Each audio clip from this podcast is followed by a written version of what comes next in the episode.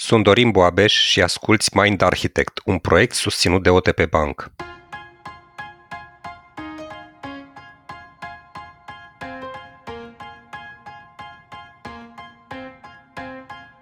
Ne aflăm într-o permanentă căutare a fericirii, însă nu avem o definiție clară pentru ea. De ce nu suntem mai fericiți când muncim mai mult sau când consumăm mai mult? De ce o mașină sau chiar o casă nouă nu determină cât suntem de fericiți pe termen lung? Aflăm în episodul de astăzi ce ne spune cel mai lung studiu din istorie despre fericire. Din ce e compusă? Cât de mult o influențează deciziile pe care le luăm? Cât ne impactează circumstanțele externe, dar și ce importanță are factorul genetic?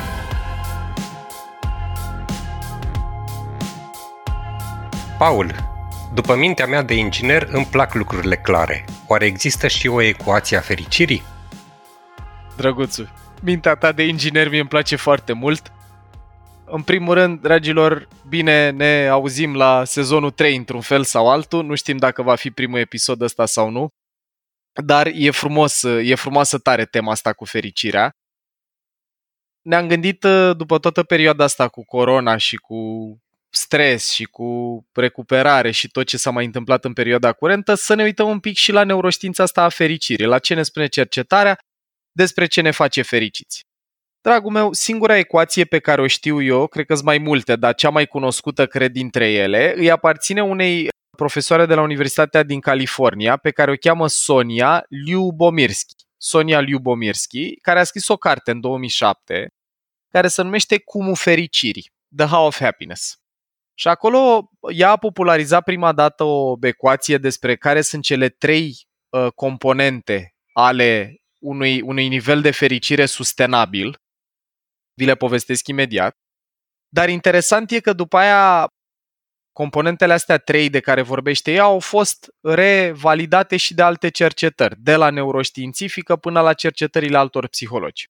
Și ea în esență spune așa, ecuația ei originală arată în felul următor. Ea spunea că H, care e nivelul sustenabil de fericire, de la happiness, e generat de trei factori. Și avem așa, S, care este un interval genetic predeterminat, deci cât contează genele, plus C, care înseamnă circumstances, circumstanțe.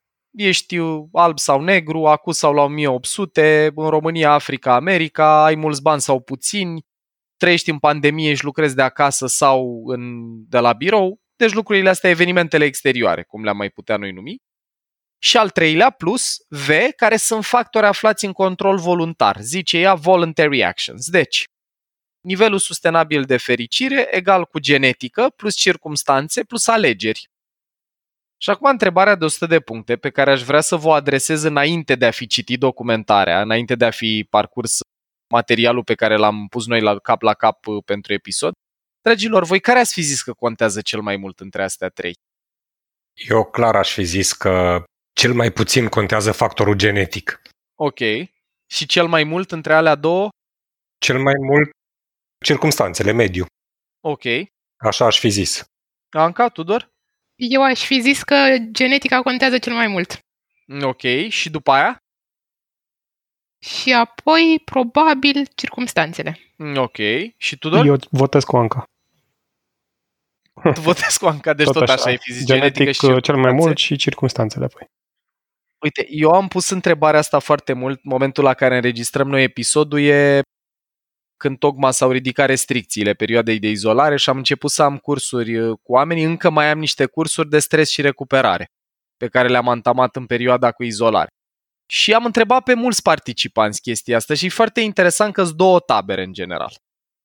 E tabăra celor care zic că genetica și circumstanțele cântăresc cel mai greu. Și după aia e tabăra celor care zic că alegerile cântăresc cel mai greu. E interesant că în fiecare grup apar foarte diferențiate procentele. Păi este astea. diferența dintre cei care cred în știință și cei care au credință, știi? Da, și o mai putem vedea și drept fix și growth mindset, apropo de episodul nostru din sezonul 2, că oamenii care mai degrabă ar zice, băi, nivelul ăsta e predeterminat genetic, nu prea ai ce să-i faci și circumstanțele contează mai mult decât uh, alegerile, probabil că au o înclinație mai mare către mindset-ul fix. Dacă sunt oameni pe care chiar îi enervează ideea cum că genele ar conta dominant sau mai mult decât alegerile, probabil că au mai degrabă o înclinație către mindset-ul ăla de creștere.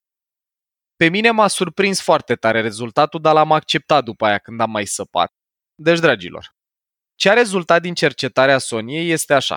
Genetica, așa cum a reieșit din studii pe gemeni identici, deci copii cu același material genetic, gemeni monozigotici, care au fost separați la naștere și au crescut în medii diferite. Cercetările astea am mai spus noi în podcast că se fac foarte greu, că sunt foarte puțini oameni în publicul ăsta țintă de gemeni identici separați la naștere.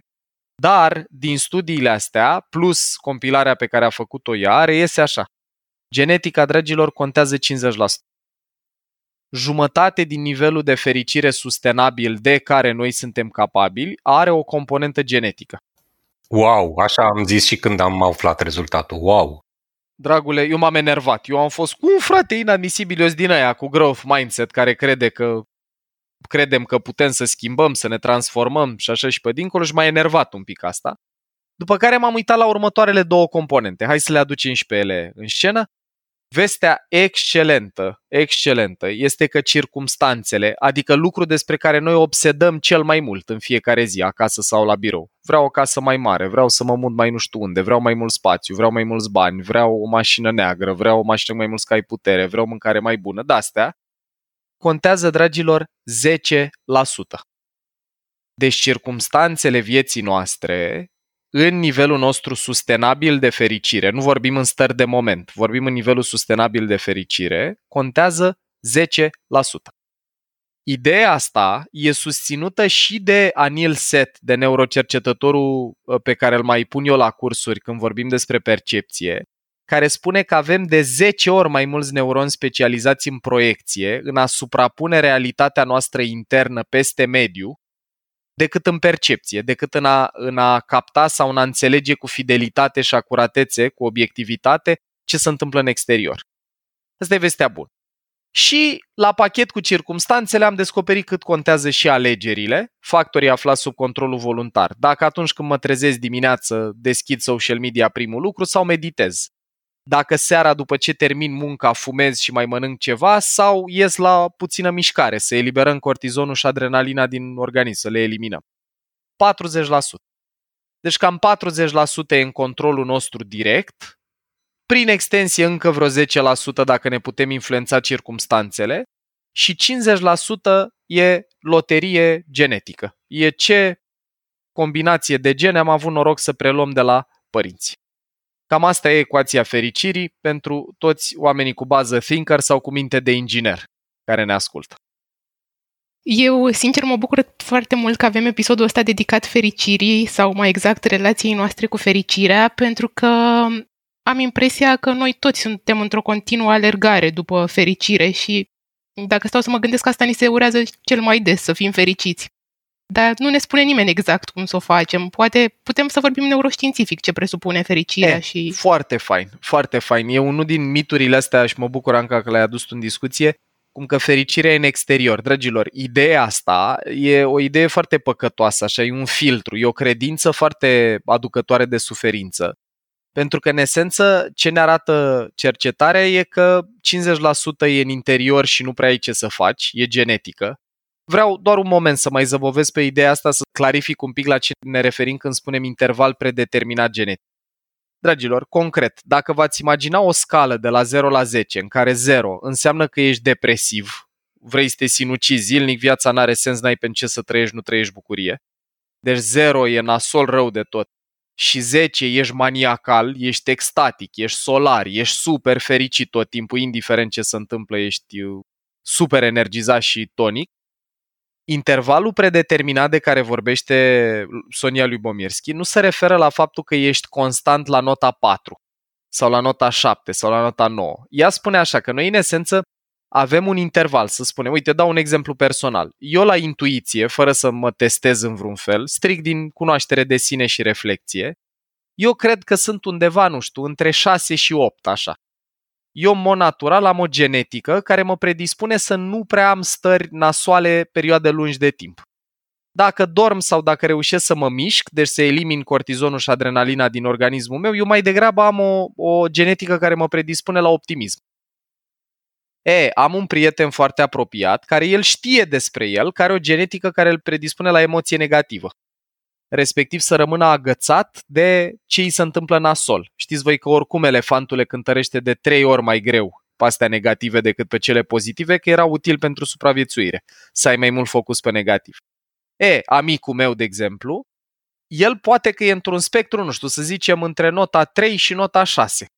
Acum, dacă cuiva cu genetica mea îi se întâmplă să trăiască multe nenorociri, deci circumstanțe nasoale, nu știu, îmi pierd uh, relațiile, mă îmbolnăvesc, îmi pierd resursele financiare și așa mai departe, eu de la intervalul 6-8 e posibil să cobor la intervalul, nu știu, 6-4.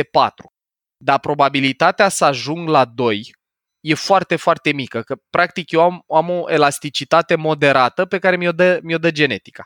Amicul meu, Edi, dacă se străduiește, depune efort, cum să spun, meditează, învață să-și antreneze atenția, să-și controleze foarte bine uh, focusul atenției, el s-ar putea să poată să se miște din intervalul la 4-6 într-un interval, nu știu, 5-7. Dar probabilitatea să ajungă la 9 și să rămână constant acolo, deci vorbim despre fericire constantă, e mai degrabă mic. Lucrul ăsta pentru oamenii care au o doză de scepticism, cum am avut și eu, poate fi observat și la copii din primii ani de viață, că există copii care de când se nasc au o energie și un tonus emoțional ridicat, emoție pozitivă multă, să le, și dacă pică. Eu, eu am văzut și în parc, de exemplu, copii care aleargă cad, să ridică imediat și încep să râdă și aleargă iar. Versus copii care cad exact cu același nivel de intensitate, gravitate, duritate, care încep să țipe și sunt acolo și e înainte să fi învățat asta de la părinți. E înainte să fi învățat un model cultural despre, ok, când te lovești e bine să parcă ți-e rău că vine mama. Și în felul ăsta obții atenție. Deci, genul ăsta de indicator să văd foarte, foarte repede și mai sunt cercetări pe gemeni identici, numesc aici o singură carte și anume No to Alike, nu sunt doi la fel, e o carte foarte faină despre uh, studiul gemenilor identici, care confirmă cam același lucru și anume că aproximativ 50% din trăsăturile de personalitate în cazul copiilor cu același material genetic sunt identice. Acum, revenind la ideea că o căuta în exterior, nu prea e o idee foarte folositoare pentru că îți dă senzația că circumstanțele contează mai mult decât contează de fapt.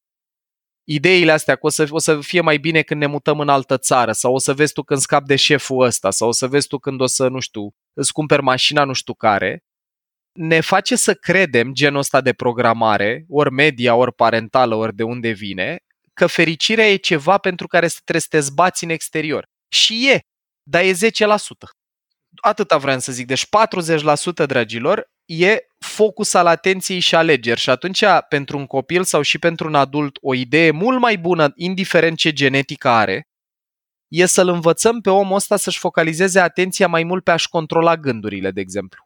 Pe a înțelege, uite, dau și exemplul ăsta cu pandemia. Când momentul în care a apărut chestia asta, na, genetica te predispunea să ai mai mult optimism sau mai mult pesimism, să treci mai repede peste știrile negative de peste zi sau mai greu circumstanțele nu erau niciun fel în controlul nostru, numărul de cazuri, izolare, neizolare, legi și așa mai departe, decizii corporative pentru firmele unde lucrăm, iară nu prea erau la noi. La noi 40% e cum alegem să ne uităm la chestia asta. Dacă eu, de exemplu, când am început să pierd zile de training, îmi focalizam atenția pe câți bani pierd, sau pe faptul că într-un final văd și eu cartierul în care locuiesc ziua, sau că pot să mănânc la prânz cu Alexandra sau că pot, de exemplu, să fac mai mult sport având mai mult timp liber. Cum genetica și circumstanțele nu prea erau la mine, 40% din starea mea de spirit ținea de pe ce Alex să-mi focalizez atenția. Deci e foarte valoros să ajutăm oamenii să înțeleagă că fericirea e într-o proporție aproape jumătate din ea, dată de pe ce să focalizeze atenția, nu de ce se întâmplă în exterior. Adică, într-o proporție de 40% e în controlul nostru. E în controlul nostru direct. Pentru că și pe circumstanțe pot să acționez într-o care oarecare măsură. Adică pot să modific circumstanțele. Dacă mă prind că eu, de exemplu, chiar n-am spațiu în casa în care stau și asta îmi produce foarte mult stres, pot să caut să mă mut cu chirie sau să-mi cumpăr un apartament mai mare. Deci, eu aș zice că aproape de 50% e la noi, iar 50% aia care nu sunt la noi, care sunt genetici, asta e și o chestie pozitivă în esență, adică nu e neapărat de văzut ca un lucru care ne îngrădește autonomia, că pe mine ce m-a enervat e că mi-a apăsat autonomie negativ din episodul nostru despre butoanele emoționale sensibile universale. Am avut senzația, păi stai mă puțin, la mine doar atât, dar dragilor, doar atât dacă te naști între 6 și 8 e super, că înseamnă că practic indiferent ce pățesc, pe mine genele mă predispun să stau peste nivelul mării cu foarte puține excepții. Circumstanțele e acolo notă de subsol și în cercetarea ei și în cercetarea unui alt psiholog pe care îl cheamă Daniel Gilbert. El a studiat prognoza afectivă, Gilbert, cât de capabil suntem noi să estimăm ce ne va face fericiți sau nefericiți. Și concluzia e că nu prea suntem. Uh, și el spune așa, citez uh, chiar dintr-o lucrare de ale lui, el zice, with very few exceptions, for either good or bad experiences, our brain has a tendency to bounce back to our genetic set range. Adică cu foarte puține excepții, fie că vorbim de lucruri bune sau lucruri rele, creierul nostru să cam întoarce la intervalul la genetic. Excepțiile de care vorbește el, na, imaginați-vă dacă îți pierzi, Doamne ferește, amândoi părinți într-un accident de mașină când ești cu creierul într-o perioadă sensibilă de dezvoltare, asta e o circumstanță care o să-ți afecteze sustenabil nivelul de fericire cu mai mult de 10%. Dar, nu, din fericire, situațiile astea sunt mai degrabă rare și atunci rămânem la 50 cu 10 și cu 40. Da, voiam să spun, Paul, mulțumesc foarte mult că am aflat uh, iarăși un lucru absolut senzațional legat de fericire. Eu am scris un articol despre fericire la un moment dat, întrebându-mă exact asta, cine sunt dușmanii fericirii și de ce e lumea din jur atât de nefericită. Ții minte că tot într-un episod din podcastul nostru ai spus că practic trăim uh, una dintre, mă rog, cel puțin până la COVID, e, trăiam într-una dintre cele mai... Ce, una din cele exact, mai mișto momente, exact. yes.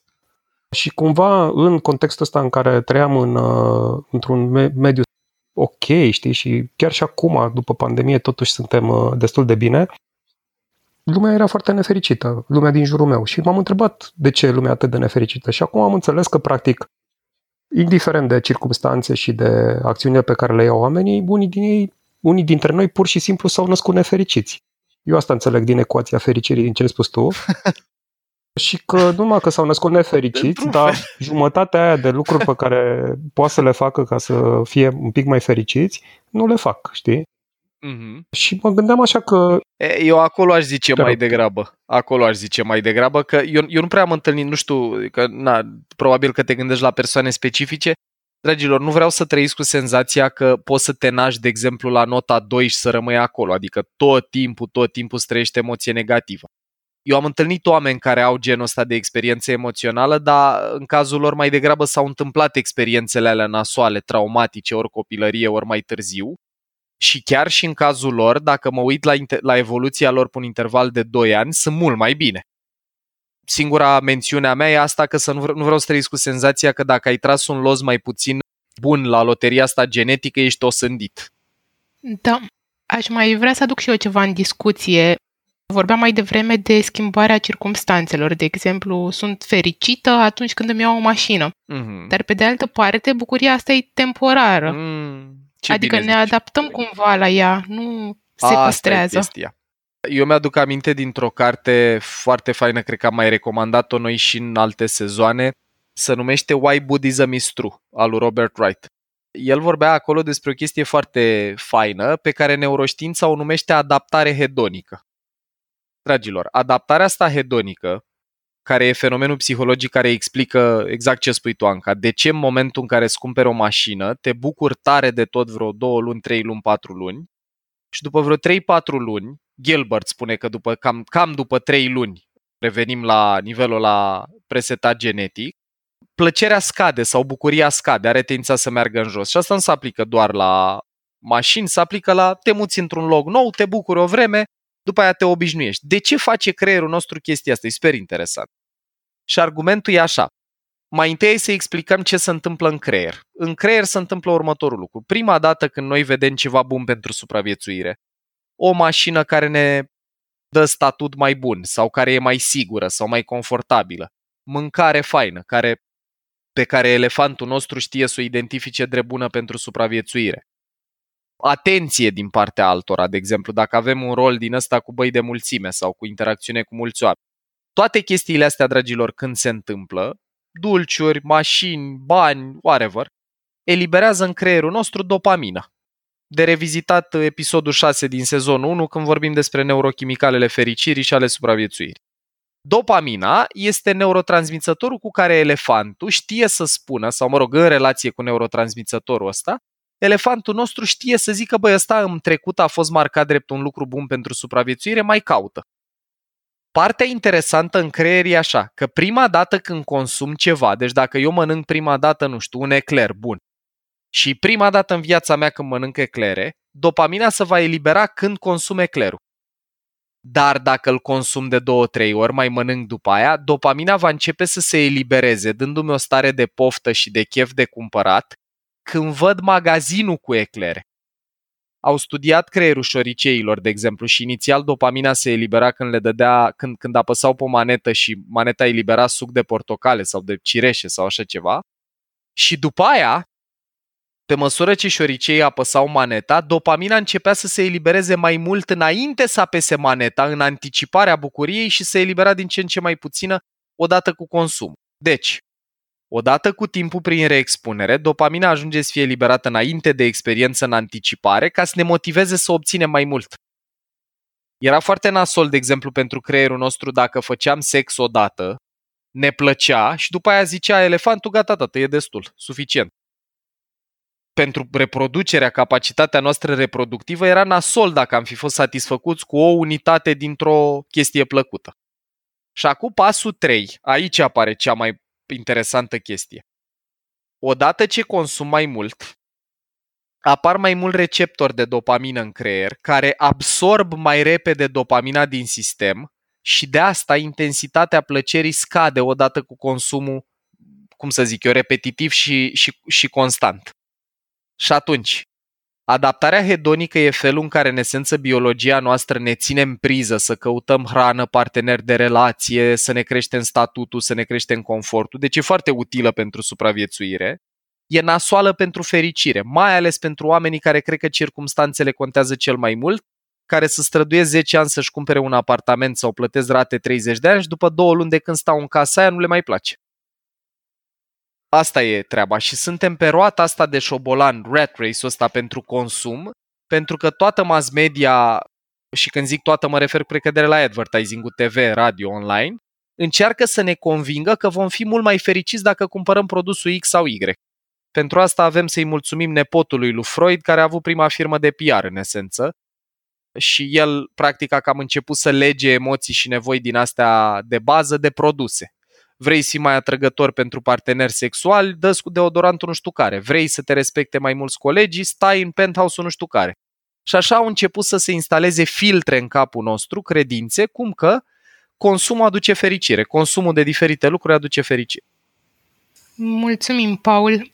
În finalul episodului, cred că ar fi util să ne lași câteva sfaturi pentru creșterea fericirii.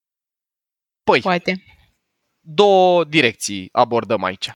Prima, dragilor, este să contracarăm un pic adaptarea asta hedonică, de care tocmai am vorbit mai devreme. Cum putem să o contracarăm? Vă dau un exemplu tot de la amicul meu uh, cu genetica mai puțin fericită. Uite, el face o chestie foarte deșteaptă.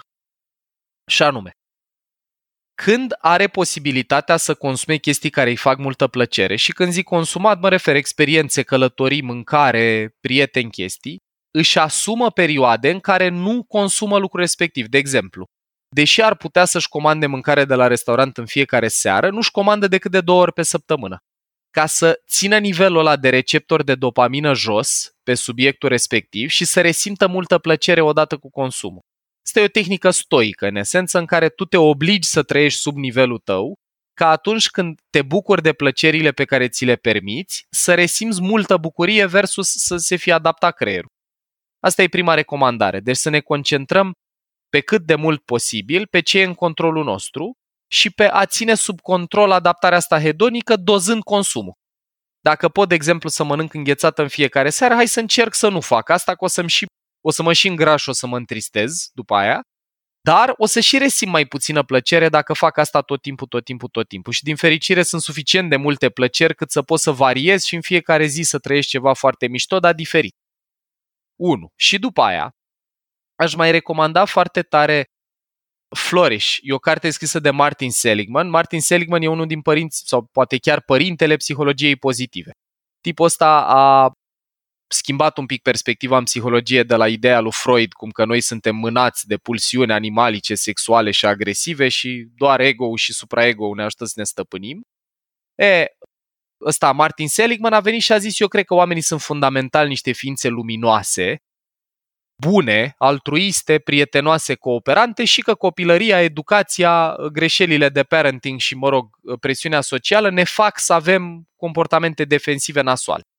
Și Seligman, dragilor, în cartea asta Flourish, vorbește despre cinci elemente care, într-o cercetare foarte, foarte amplă, el fiind președintele Colegiului Psihologilor din America, the president of the American Psychological Council. Și el a avut resurse financiare foarte mari fiind în rolul ăsta să studieze fericirea. Asta a fost uh, practic munca lui de o viață și Seligman spune că cel mai mult contează cinci lucruri. Dacă vrei să-ți maximizezi senzația de uh, viață împlinită, de viață înfloritoare, flourishing, cum e și cartea. 1. Emoție pozitivă, positive emotion, să abreviază toate astea cinci sub forma cuvântului PERMA. Primul e positive emotion. Deci, mâncare bună, călătorii, plimbări, confort, chestii plăcute, hedonice. 2. Engagement. Să ai o activitate, fie profesională, fie hobby, foarte capacitantă, care să te atragă cu totul, să-ți capteze atenția cu totul.